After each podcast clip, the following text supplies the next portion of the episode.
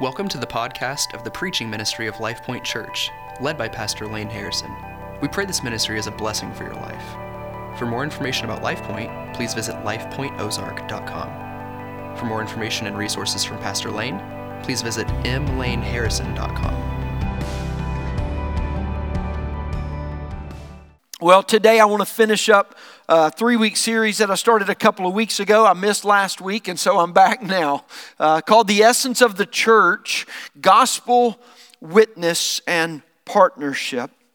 You know, the, the essence of our faith is that, that defining characteristic or spirit where we identify the keys to who we are and why we exist. And that's kind of been the whole impetus or emphasis that I wanted to give to this series. We talked the first week about the gospel and the message of Jesus Christ, of God's revelation of his love for us in Christ. It's the, it's the message that defines who we are, our identity, and it also defines our commission why we exist, our purpose here in this world. And then last week, uh, John led us through two ordinances to define, uh, two ordinances that define our witness, that of baptism, when we identify with Jesus Christ in water baptism to reveal and show what God has done for us spiritually inside, but then also the regular observance of the Lord's Supper. And so Jesus gave these two ordinances to the church for us to regularly remember what He has done for us in the gospel. So, in a very real way, the very essence of our witness is identified in, the Lord, in baptism and the Lord's Supper. Because here we identify in his death, burial, and resurrection as our own, and here we regularly participate to remind ourselves of how it is that we've been brought near to God. Well, today I want to talk about gospel partnership. Gospel partnership. You know, water baptism identifies a person who's been made new by faith in Jesus through the gospel. Gospel partnership identifies a person with God's people for his mission in the world. We talk about covenant membership here at Life Point, and I'm going to make the argument today that baptism into faith uh, the water baptism that identifies us with Jesus Christ should be followed by covenant membership in a local body of believers. And just as we publicly identify with Jesus as Savior and Lord, the scriptures teach that we should identify with a local body of believers as our spiritual family. And so when we're baptized into Christ, we're baptized into His people.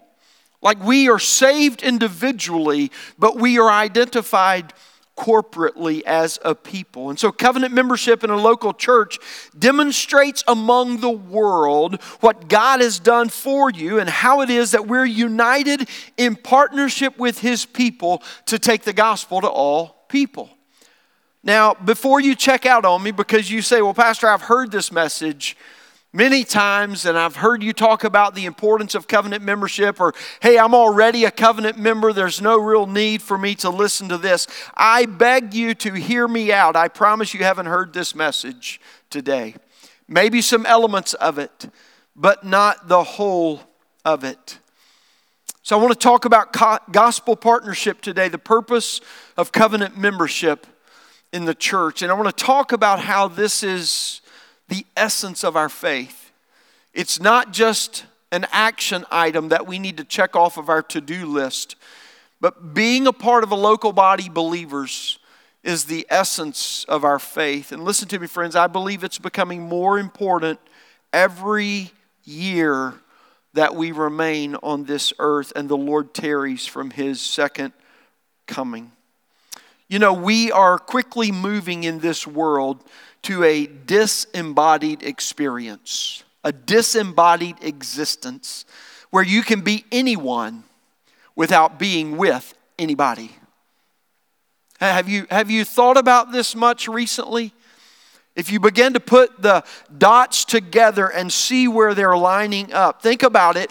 We have dealt for the last number of years, even a couple of decades now, uh, about the way social media has stripped us of interpersonal skills. And this is true, right? Like we can't have a conversation anymore because we're tied to our phones. It, it stripped from us the ability to relate. And these are some very real and genuine issues that we're seeing with the up and coming generation is this not just a an inability to relate, but an absolute anxiety, even at the thought of having to. And of course, um, as Facebook continues its advance to take over reality, recently they announced the metaverse. Here we go the metaverse. You can create your own reality, not just about the world, but of you. You, you can, uh, I don't know exactly how to say this, so let me try it this way. You can avatar the imperfections out of your life, right? I have no idea what all of that means because I don't even have, I like, I'm still using a picture I took for my, my profile picture. How old is that, right? That's so Karen. You can also create the reality for how you want to interact and how you want the whole world to perceive you. I've been reading recently a horrific book that's just riddled me called Post Christian A Guide to Contemporary Thought and Culture. The book's good. I mean, the reality it describes and shows how we've gotten here is what's horrific. But Christian scholar Gene Veith shows the progression from humanism toward a disembodied existence in, in a transhumanist world. Transhumanist world. Listen to this. This is a quote. The secularist ethical ideology that prevailed through most of the modern era was humanism, the quasi religious exaltation of humanity. You don't hear much about it anymore humans are destroying nature. They cause wars and they're radically limited. They have bodies and will eventually die. Humanism today has been replaced in cutting edge circles of transhumanism. The goal? Go beyond being merely human. This will be accomplished when human beings are merged with machines. The goal? Become post human. Again, the body is expendable, something to overcome with technology. Let that sink in for a moment. I, I know it sounds ridiculous that we would create our profiles in the metaverse, but even in its introduction, we've heard how it will outlast our ability because when we die, it doesn't have to. Yes, that's what we want. A world collection of everything that was wrong staying here long after they're gone, right? I mean, uh, yes, let's please. It's like taking the trash heap and just saying, let's make sure it never goes away. Okay, y'all gonna have to wake up It sounds ridiculous in one sense, but it's not far fetched. Consider with me, if you will, and, and again, I'm not making commentary, I'm just talking about observation that is striking to me as I study and conceive where we are moving as a culture in a world. But we now live in a world where this generation eschews permanency.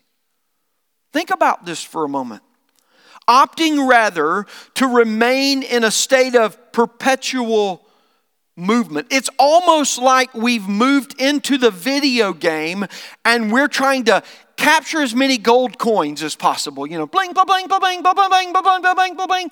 We stay in perpetual motion to continue the experience and the rush that it gives.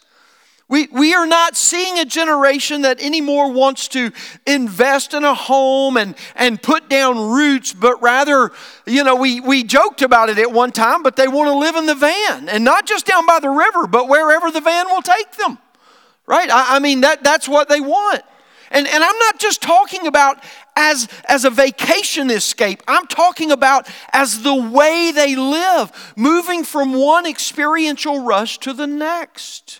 It's taking hold of a generation who wants to live with immediacy in lieu of permanency, who thrives on life experiences and the rush instead of any actual investment. And listen, any actual revenue that they might have because now they can take their job on the road, and there's nothing wrong with that. I'm not, again, I'm not making commentary, this is observation. Any revenue that they actually have is becoming more likely to be invested in virtual real estate in the metaverse for a virtual experience immersion over a real roof over their heads. You know, they had a concert in the metaverse not too long ago. Are you ready? Over 50 million people attended a virtual concert. I know. It's new, it's the rage, it's the hype, and yes, this too shall pass. But it's going to be a lot of people stuck in it before it does pass. You can buy real estate in the metaverse now. The problem is, it's just estate, it's not real. You see what I'm saying? People are spending millions of dollars for prime real estate in the metaverse. I don't even know where that is. Again, Karen. That's what I'm called. Friends, I don't want to heap the problems up too high because I don't have immediate solutions for those. But what I propose today is an absolute radical diversion from this billowing transhuman tsunami that is building. Embody this life to the fullest. To demonstrate the goodness and the grace and the redeeming power of God in this world where we can have eternal hope. You say, How do we do that? Let me just throw out a couple of things get a job, get married, buy a house, plant a tree, mow the grass, make babies, a whole gaggle of them. And do all of this and, and raise those babies to love Jesus and to walk humbly in obedience to Him in the world. And right in the middle of that embodiment of this fleshly world that, yes, it is and shall to pass away with all of its brokenness. Partner with other Christians to reveal the greatest glory of God's revelation, redemption through Jesus Christ. Christians live in such a way to testify to the world that we don't have to escape the world to have hope in the world. I never thought that would be the radical nature of the message. God's creation is good. He said it when He made it. And it's broken, but He's not. And that's the testimony of Christians in the world today. Christians have a hope in this world that speaks beyond this world. It's not virtual, it's eternal. It's reality defining for us. We have a hope in this world that's beyond this world, that, that's not about escaping this world, it's about overcoming it. That's what the Christian message of the gospel is all about. It's, it's not about avoiding death, it's about conquering it. It's not about becoming transhuman, but a new creation by believing in the one who is God and man, Jesus Christ. What I want you to walk away with today is this that Christians embody life together through gospel partnership, to bear a faithful witness and to serve God's kingdom mission as the church. You see, Christians receive the goodness of our Creator in this world, knowing it's not our ultimate hope, but understanding it is our gift. And we receive the things that are from God's hand. We reject the perversions that sin has broken in this world. And we redeem the things that we are able. But instead of checking out, let's press in. Press in to see God do more than He's already done because we know until He comes again, that's what He wants to do. You know, in our study in the fall through Philippians, we began in chapter 1, verses 3 through 11, and Paul recounts his partnership with the Philippian church. And even as he begins to recount that partnership, you can sense the love from deep within his bones just begin to well up for those people.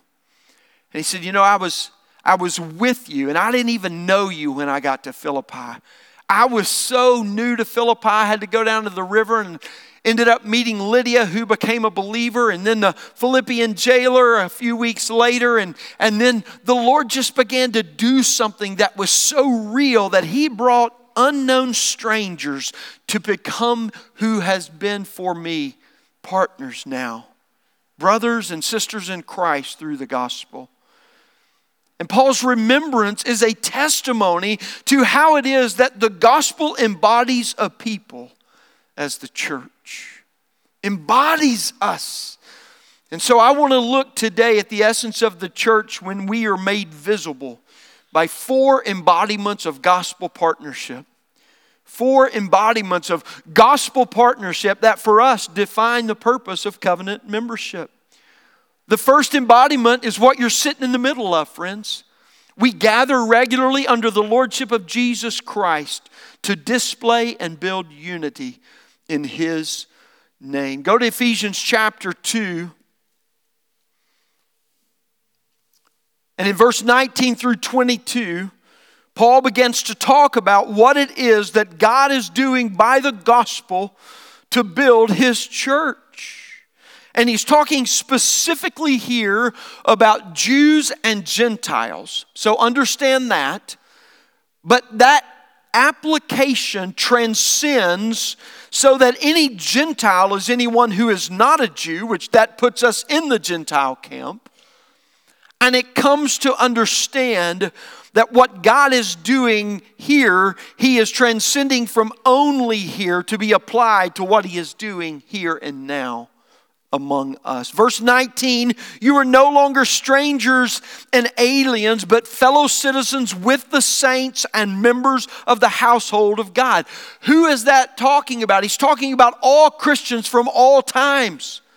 That we become members of the household of God. Verse 20, it's built on the foundation of the apostles and the prophets. In other words, their teaching and the revelation of God through their teaching in their ministries. And Christ Jesus is the cornerstone. He holds it all together. He holds it all together. Because it is in Christ where the whole structure being joined together grows into a holy temple in the Lord. In him you also are being built together into a dwelling place for God by his Spirit. Friends, what we do when we gather regularly as a local body of believers is not unimportant and it's not inconsiderable. When a person comes into God's kingdom by faith in Jesus Christ, they should join with the local church to embody the reality of God's kingdom in this world. You see, when we gather regularly, we display our oneness that forms our corporate witness in the world. From a biblical understanding, the principal expression of the local church identified is their regular gathering.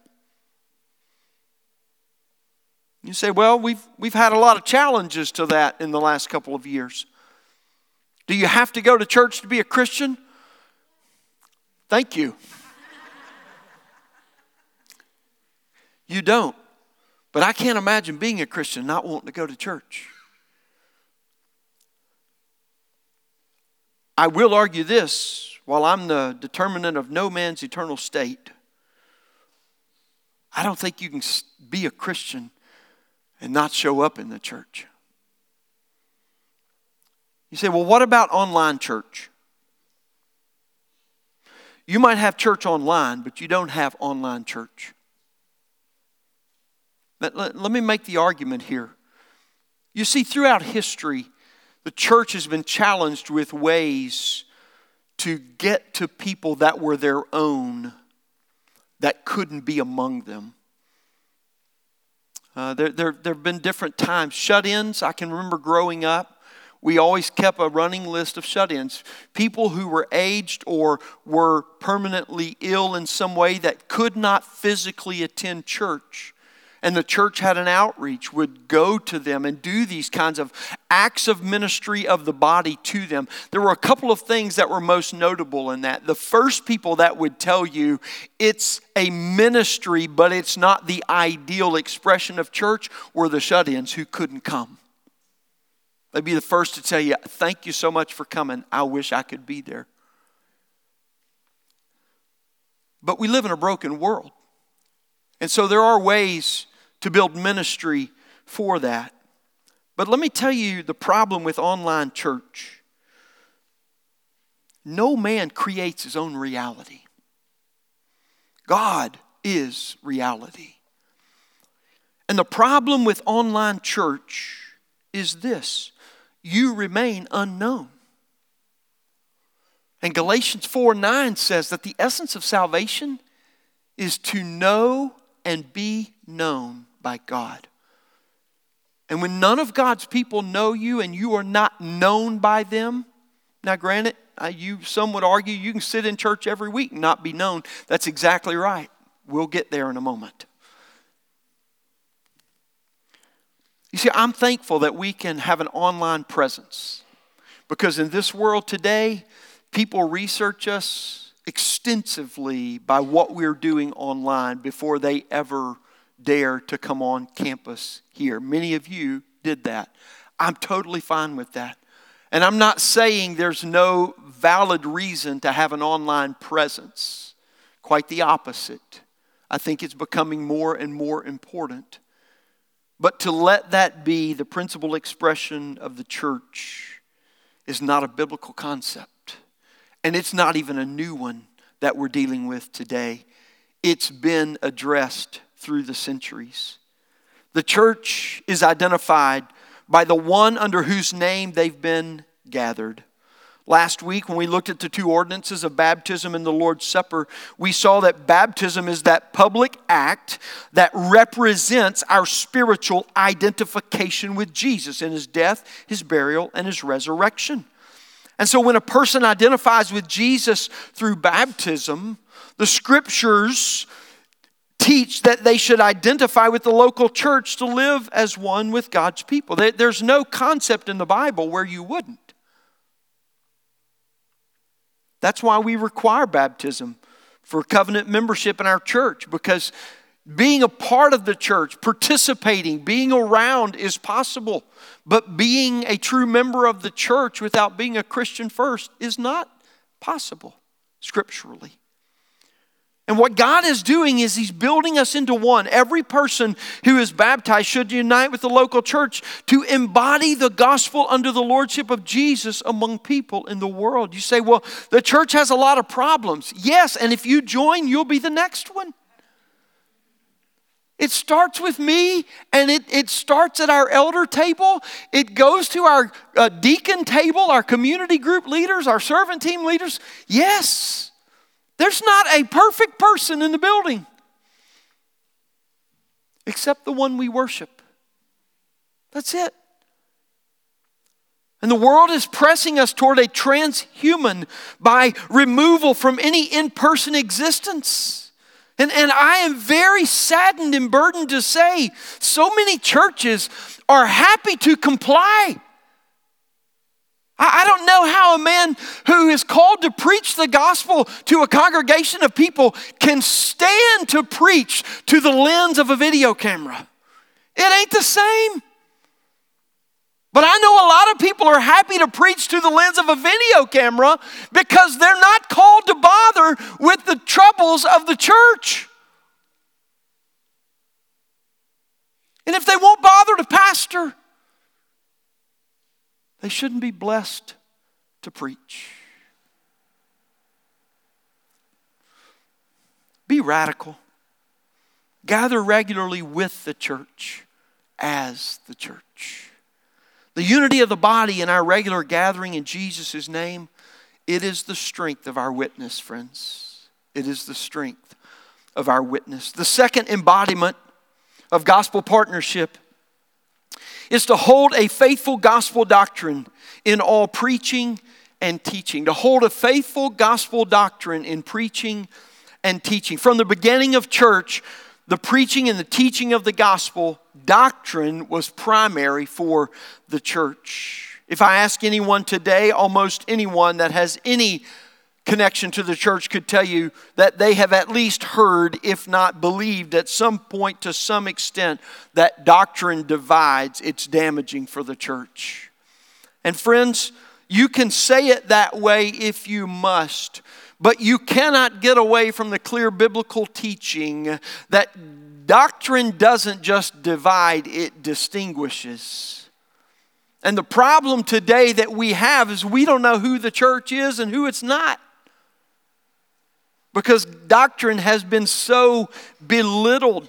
If you go to the very first launch of the church, Acts chapter 2, after a very brief time, when we see God by His Holy Spirit forming what we know as the gathering of the body, the local church, it says this they devoted themselves, first of all, to the apostles' teaching. Do you know what the apostles' teaching is? It's what we call the scriptures today. Because as Ephesians 2, as Paul writes to the church at Ephesus, where was the church founded but on the prophets and the apostles? The prophets who were proclaiming, foretelling of Christ who was coming, the apostles who were declaring he had come, and then applying his coming to the aspects of the prophecy to show how God had been preparing for this time from all beginning.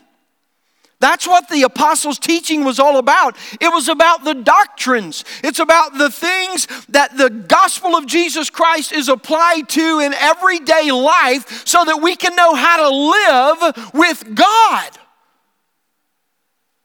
When the church holds to a faithful gospel doctrine, its people embody that doctrine. Paul exhorts the Philippians, let your manner of life be worthy of the gospel. He's not telling them to try harder. He's saying, because of Jesus Christ, because of what Christ has done, there is a way for us to live by faith, to walk in the Spirit and the Spirit doesn't just lead us and say it's okay to whatever we want to do, but the Spirit leads us by illuminating the revelation of God in the Bible to us and then strengthening our heart to put away any substitute or false idolatry that we may have and repent that we might walk in obedience by that faith. You see, as you sit under and submit to the authority of God's word through its regular preaching and teaching, your life becomes shaped by it. Sometimes we think about that just being adherence and outward conformity, but actually, that's only the very end of the fruit of what's transpiring. What the gospel does is it appeals to us at the deepest level of our affections and our adorations, the things that we love and the things that we hold most dearest to us in life. And as we begin to see the things that we have loved because we've given them priority over Christ, are the very things that are damaging us, deceiving us, and destroying our lives. We repent and we set those things aside and we put Christ as our first love by the doctrine that we come to know Him through, whatever area or way of life that it is addressing. You see, Paul sends Timothy to Ephesus. Why? To guard them against anyone teaching a false doctrine. Why? Because false doctrine leads to practicing false Christianity Christianity. That's why we've got a whole world that is embracing myths and genealogies and ideologies of this world that are not only deceiving them, but damning them to an eternity in hell, of which they've most of them been convinced doesn't exist. how did that start? How in the, oh, how did we get here? You entertained it. And what you entertained, you embraced. And what you began to embrace, you embodied. It's inhabited you. He tells Timothy, teach and urge these things so that no one will be captured by false doctrine. And if anyone teaches a doctrine that's contrary, here's a teaching we need from 1 Timothy warn people to have nothing to do with them. Well, be careful what podcast you entertain. Be careful how many videos you're willing to consume. He tells Timothy, church leaders must hold firm to the trustworthy word as taught. Is the Bible sufficient? Listen, there are so many principles that are thrown at leaders today in the church and so many best practices. It is so easy not to crack the spine on this right here because everybody else has got the answer. Let's just put it into play. The problem is this it doesn't answer the problems that's creating those practices. So you must hold firm to the word as taught so that we may be able to give instruction in sound doctrine and to rebuke those who contradict it. So that we can teach what accords with sound doctrine. You see, friends, faithful gospel doctrine, faithful gospel doctrine is the way we apply the whole counsel of God's word to the whole of our lives. That's why we say that we're not just New Testament Christians. Are you New Testament Christians? Yes, I'm Old Testament Christian too. If you need me to go Old Testament on you, let me know. I'll show you what it felt like before Christ came. That's the easiest thing to do.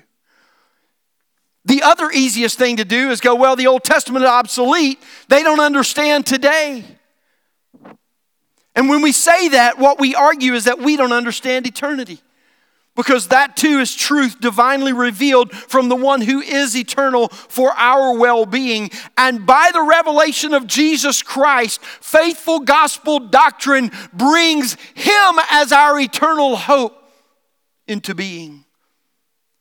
You see, faithful gospel doctrine forms the faithful witness of our message that fuels our mission by forming the lives of the people in Christ likeness as we gather regularly and sit under its teaching in order to have our life shaped by it.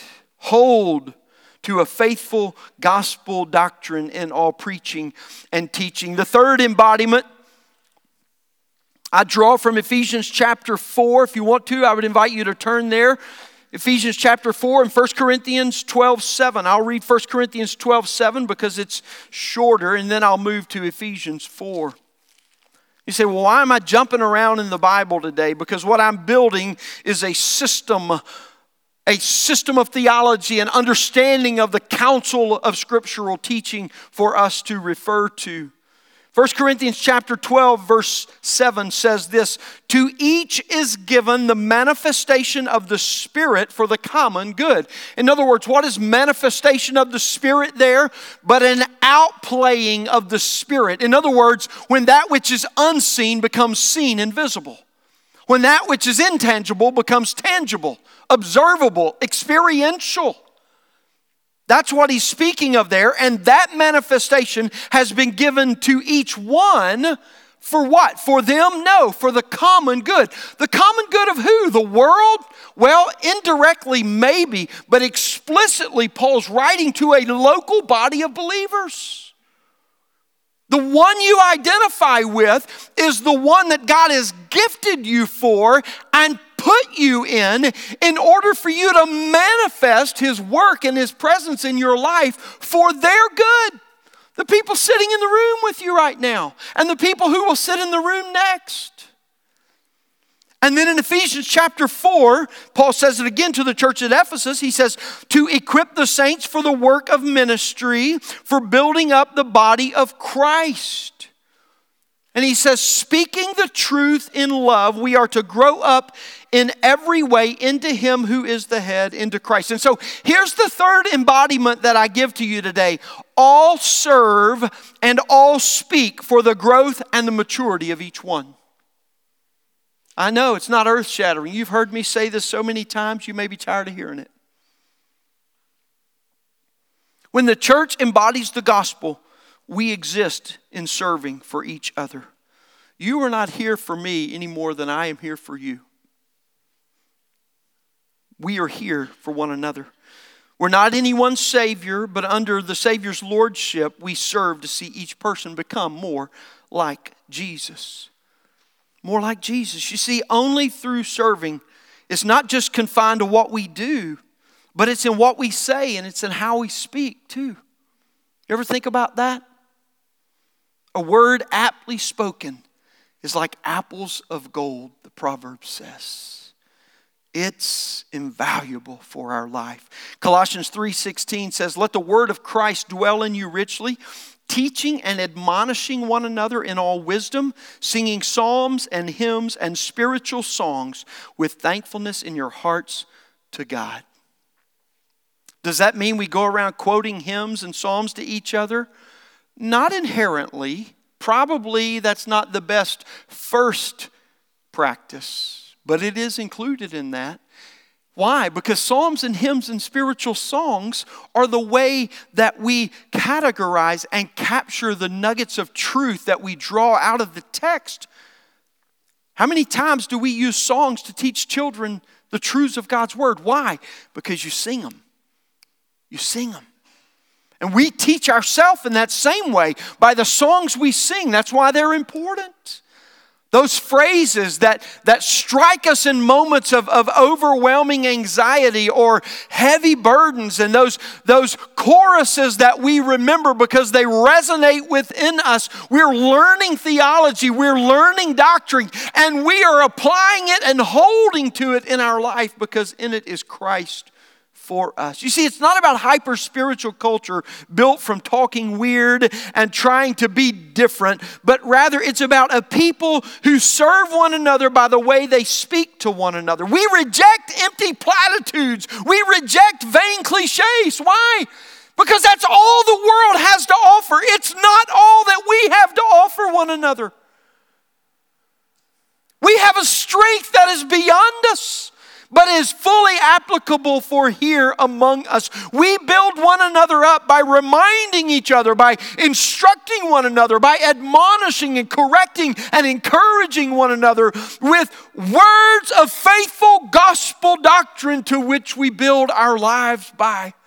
And friends, you may be the one today, and it may be a few more weeks before you walk in this way. But inevitably, every person walks in the doors of the church with some kind of subconscious, deep longing at some point that says, Man, I hope I get acknowledged today. If people really knew what was going on with me, what would they say? And because of the Spirit that makes us one, Things offered in passing can speak to the deepest issues of life. May we be a people who trust each other in such a way that we need not risk it to be said in passing, but we would expose it in faith. Because we know there are people God's brought today to encourage us to speak to us, to build us up. Every personal encounter among the church, friends, every personal encounter among the church is divinely ordained to be one of gospel embodiment for God's people to grow and to mature, either in serving one another or in speaking to one another. The fourth embodiment is this to partner to send the gospel to our neighbors in the nations, much like uh, Sarah that came up here today, much like other partners that we have, partnering to send the gospel to our neighbors and the nations does not begin with someone saying, I believe God has called me. It begins in the local gathering out of which God calls. When Jesus gave the Great Commission in Matthew 28 19 and 20, he provided our orders until he, his return. Making disciples is our mission. And what we do in our going to make disciples, and go and make disciples, he says, that's consumed as much in our regular schedule as it is in our special work. Let me tell you, we, we so often celebrate the fruit of gospel partnership, and I'm all about that. When we're able to send a young couple who gives up their professional careers to move to the other side of the world to take on a completely different culture and a completely different kind of work because God's called them to it, we go, Whoa, how did that happen? I'll tell you how it happened. Every week, gathering in the name of Jesus Every week showing up and talking about what Jesus is doing in my heart and in my life to redeem me from my sin and give me hope in the midst of a world that has run out of hope. You say, how do people respond to calls like that? They see the work of God and they know the work of God, and God stirs in their heart. And sometimes God stirs in the church. And just like in Acts chapter 13, they were praying in the church, said, Hey, we need to send somebody to the other side of the world. And somebody else said, Yeah, let's send Paul and Barnabas. What? Somebody stands up on one side and says, Let's send those two. Funny thing about it is they were like, Yeah, I think that's what we're supposed to do. That's how God calls out. You see, it's about the root. That's what covenant membership is about. It's about the root of God's mission. It's about where He's growing the gospel among a people so that when the fruit comes, it's because the branches have grown high and strong from deep roots. It's not about just your weekly schedule. It's about God's willingness and readiness and ability to show up. And the best way to make disciples of all nations is to make sure that we're careful to know who it is that's being made among us and to make sure that disciples are being made from within us. The gospel calls us out of a false individualistic Christianity to partner with the local church to see the gospel advance. And that's what gospel partnership is all about. Covenant membership in the church embodies God's love in Jesus Christ to see that love go to all the nations in the world. You know, covenant membership today is one of the most downplayed, dismissed, and derided doctrines of the church. Most don't even give any time or attention to it because it offends people, it puts people off. They just don't want to be inconvenienced with it. Gosh, didn't Paul just address that with Timothy? And it's no wonder when you see the progression of the world towards a disembodied transhumanity that we're looking at a disembodied trans church. Know no one, be known by no one. We've substituted for entertaining crowds. We've validated them by messages that are cloaked with Christian lingo. We're trying to show people how it is that God can give you everything that the world has promised to you. Listen, friends, there's no doubt Jesus gathered the crowds, but he never confused the crowds for the church. Crowds are easy to gather. congregations demand warfare training to build. Last week, I read of two large churches, one which was qualified as the fastest growing church in history. Wow. That'll make a pastor feel good. And both of those pastors made the headlines for personal sin, moral failure. One resigned for an extramarital affair to which he confessed. But when they brought, this is what struck me in the article, when they brought in the accountability board, they were all pastors from outside the local congregation in other churches. My first thought was this that's not a church then. If there is no authority structure within the congregation, that is not a church. I don't care how many people show up. And I don't care what all the headlines have read about it. The second pastor was taking a one month sabbatical to refresh and return because 12 staff members had resigned recently, accusing him of sexual immorality with multiple people in the church. He and his wife had filed for divorce about six months prior to this. And people in the church had grown frustrated because there was no leadership structure in the church to hold him accountable and remove him. That's not a church. That's not a church. I don't care how good it feels. Neither of them are biblical, and neither of them are churches according to the Bible. You want to know what covenant membership is? We provided our covenant for you here. It tells you why we do covenant membership, it tells you what you can expect from leaderships here, and it tells you what you are expected of as a covenant member. That's all it is. And every one of them goes directly back to the biblical teaching. I commend that to you, and I ask you to read it and consider it. Some of you would ask, of all we're going through in the world today, is covenant membership in the church really worth spending any amount of time talking about? I hope I've answered that question. I think it's becoming more important than ever before. And I'm going to close with this. Considering what we've talked about today, the embodiment of the gospel, Life Point, I want to ask you to answer three questions every week when you come on this campus. Three campus or three questions. Number one, who am I praying for more Jesus, for salvation, for growth, and for obedience? Who am I praying for? Serve the church by praying first.